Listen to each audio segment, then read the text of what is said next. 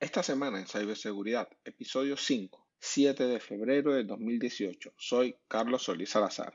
En este podcast comparto con ustedes lo más relevante a mi criterio, nunca me voy a cansar de decir eso, de lo más relevante que ocurrió durante la semana pasada en materia de ciberseguridad. Ataques cross-site scripting y JavaScript en Firefox. Nuevo Zero Day en Flash Player. Microsoft publica actualización para desactualizar la actualización de la segunda variante de Spectre. Ya más adelante hablaremos de eso. La aplicación Fitness o de Fitness Strava informa ubicación de bases secretas del ejército de Estados Unidos. Gestores de contraseña. Vulnerabilidad que silenciosamente entrega tus credenciales. ¿Qué es el ataque de y cómo evitarlo? Malware basado en Meltdown y Spectre ya está empezando a ser recogido por las firmas de antivirus. Documento malicioso se erige a las Olimpiadas de Pyeongchang, Pyongyang, sorry, Gen X, un bonde nuevo que amenaza a todos. Todo esto y más en este episodio de esta semana en ciberseguridad.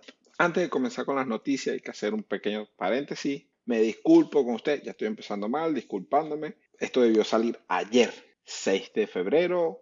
Las noticias no deberían tardar tanto. Debería el lunes tenerlas preparadas o prepararlas el lunes para publicarlas el martes. Pero bueno, cosas del día a día que me han complicado el trabajo, eh, pero ya estoy afinando esos detalles. Sin más nada, empecemos a hablar de las novedades. Ataque cross-site scripting y JavaScript privilegiado en una, es una vulnerabilidad de Firefox.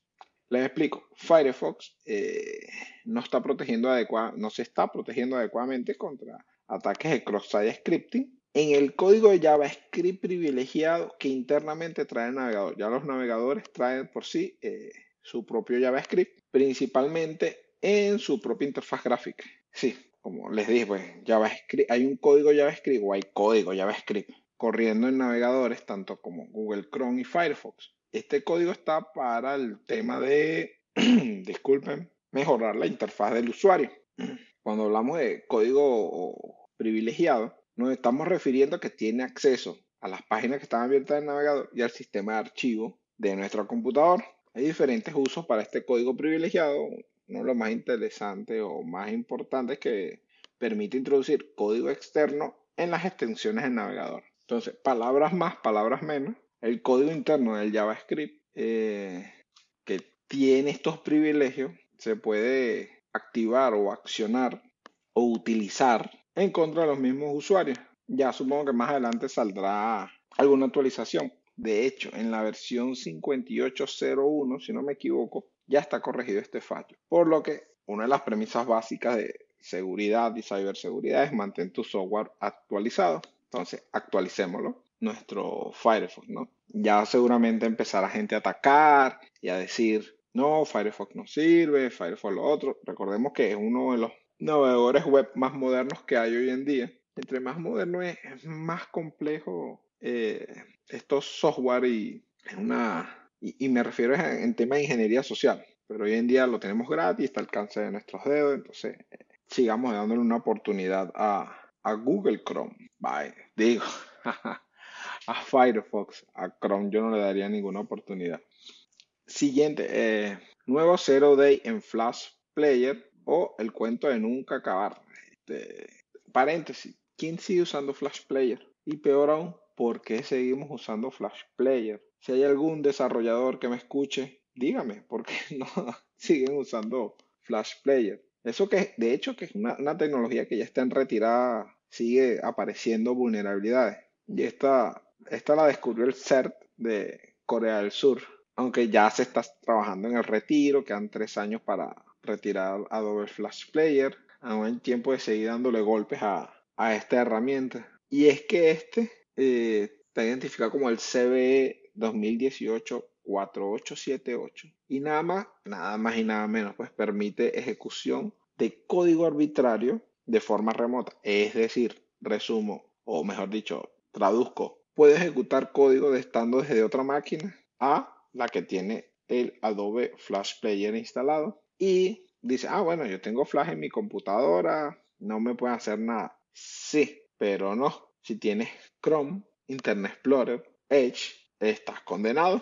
O si tienes, o, si no estás usando el navegador Windows, Macintosh, Linux, Chrome OS y hasta el momento de esta grabación de este episodio no han sacado fecha de, publicación de, del parche. Y lo que toca es esperar, paciencia, aquellos que usan Flash Player y pendiente con los documentos que abrimos, eh, ya que el vector que, más se usa para explotar este tipo de vulnerabilidades son los documentos infectados, usualmente documentos de Office.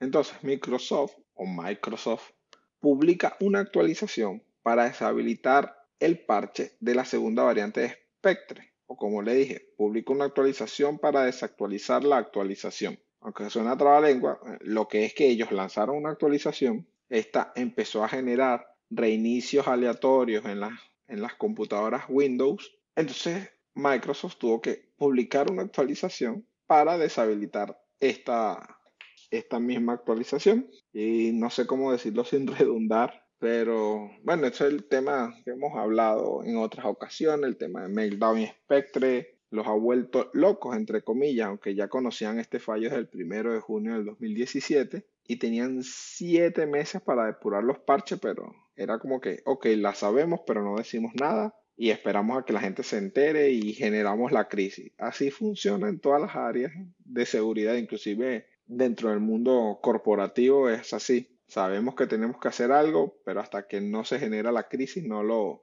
no buscamos una solución. La aplicación de fitness Strava entrega eh, la localización de bases secretas estadounidenses y es que Strava es una aplicación de estas que tú corres y, haces ejercicio y montas bicicleta y, activas el GPS y él marca tu ruta. A ti te sirve, bueno, porque te dice cuántos kilómetros recorriste, eh, qué velocidad recorriste, dónde, dónde bajaste la velocidad, dónde la subiste. El asunto es que, bueno, ellos decidieron en noviembre del 2017 mostrar un mapa de calor lindo, hermoso, mostrando la información de 3 trillones de usuarios individuales, eh, su data GPS.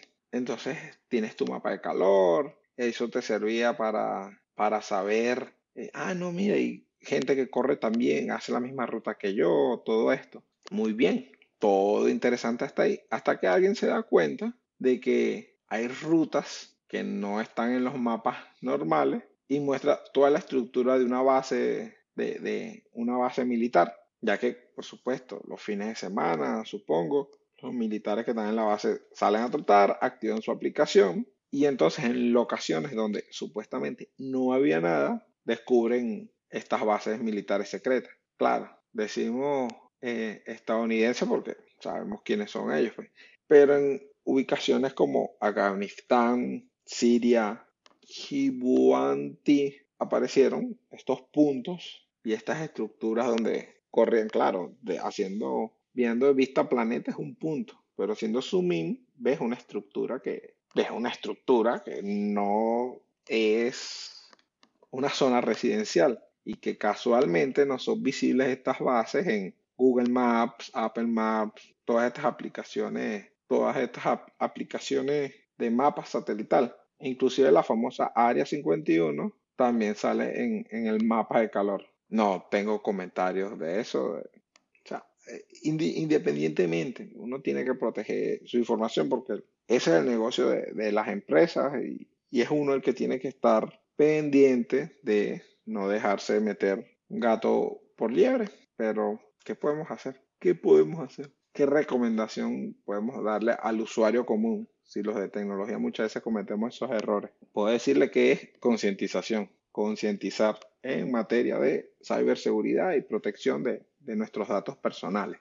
Gen X, la nueva botnet que nos amenaza a todos. Eh, la botnet Gen X ha estado reclutando dispositivos de Internet de las Cosas y ya hoy en día puede ofrecer por la módica suma de 20 dólares ataques de 300 gigabits. Esto es para denegación de servicio explotando vulnerabilidades desde el 2014 y 2017 de estos dispositivos que están conectados a Internet neveras, cocinas, lavadoras. No sé quién conectaría una cocina a, la, internet.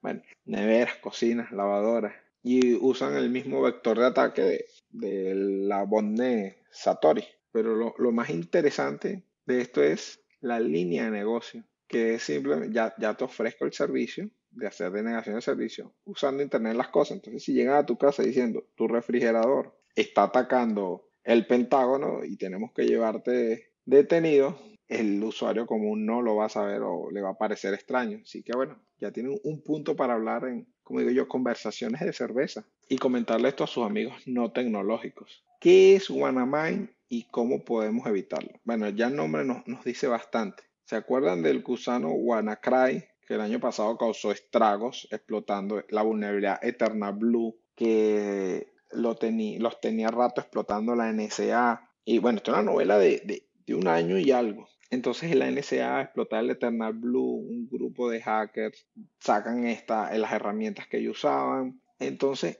si agarras esa vulnerabilidad, la que explotó WannaCry, y en vez de hacer ransomware, lo utilizas para minar, tienes el WannaMine.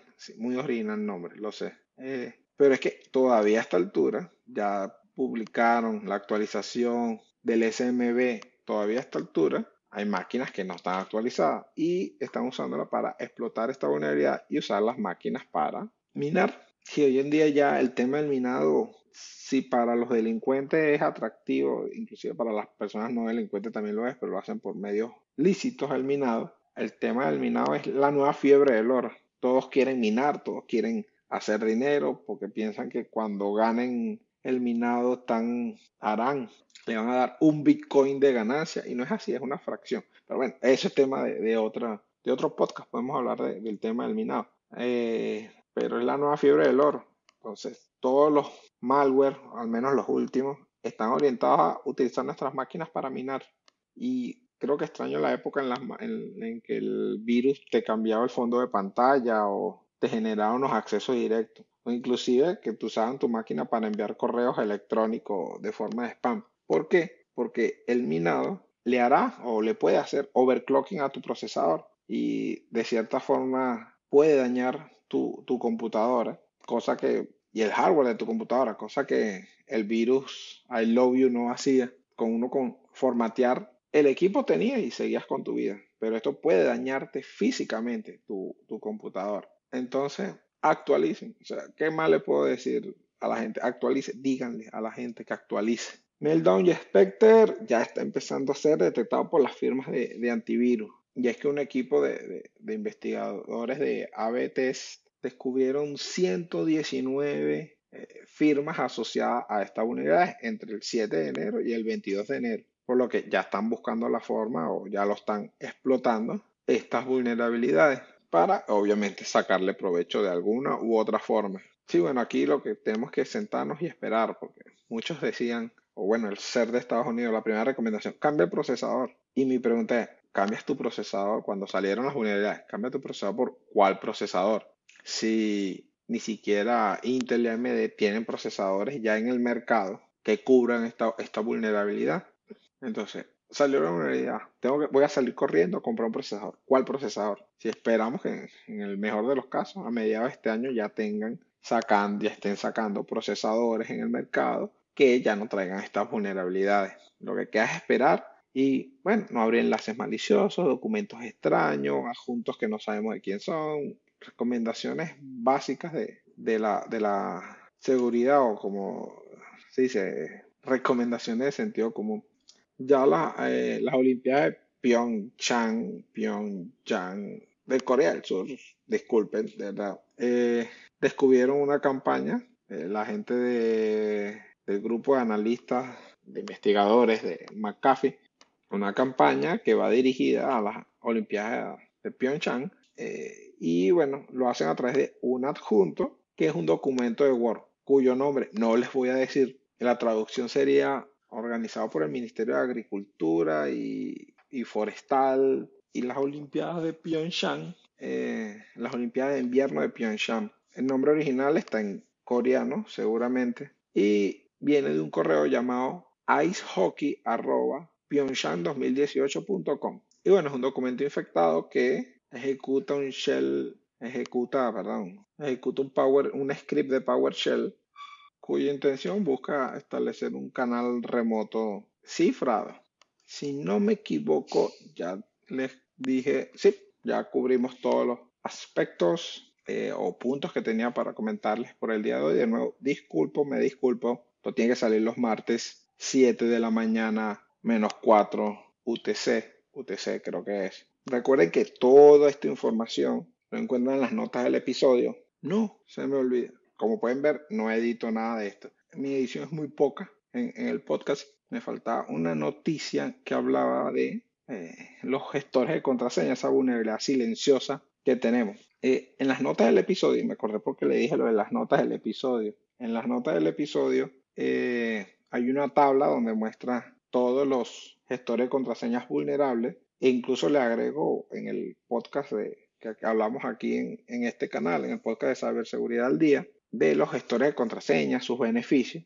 Y la recomendación inicial es, si no estás usando un software de tercero de gestión de contraseña y estás usando el de navegador interno, cámbiate. Porque todos los gestores de contraseñas que traen los navegadores son vulnerables y, y pueden tener acceso a tus usuarios y contraseñas. Entonces, no usen gestores de contraseña internos. Eh, ¿Cuáles recomiendo? En las notas del episodio hay un episodio, valga la redundancia, que hablamos de gestores de contraseña, cuáles son los mejores, cuáles no. Eh, es una pequeña revisión. Revísenlo, está en la nota del episodio en el enlace. Entonces, volviendo a lo que recordaba, en la nota del episodio está esta información, está la tabla que muestra como el estado de, de los gestores de contraseña y todos, como decimos aquí en mi país, todos los gestores de contraseñas que están dentro de los navegadores están raspados, entonces usen un gestor externo. Hay muchos. Suscríbete al podcast a través de iTunes, Evox o el mismo RCS. Dejo de nuevo los enlaces en la nota del episodio. Entra en mi blog, soy soliscarlos.com. Suscríbete a la lista de correos, déjame tu correo allí. Estoy trabajando en unas sorpresas que voy a, entregar o, o dar a través, pero solo a los que estén suscritos en la lista de correo suscríbete en la lista de correo. Mm, o sea, no voy a fastidiar. Por ahora, mi plan es publicar un correo una vez al mes con información, resumen, un tipo de newsletter. Soy soliscarlos.com. En las redes sociales me tienes como soy Solis Carlos, Twitter, Facebook, LinkedIn. Facebook es mi fanpage y mantente seguro, mi amigo. Chao.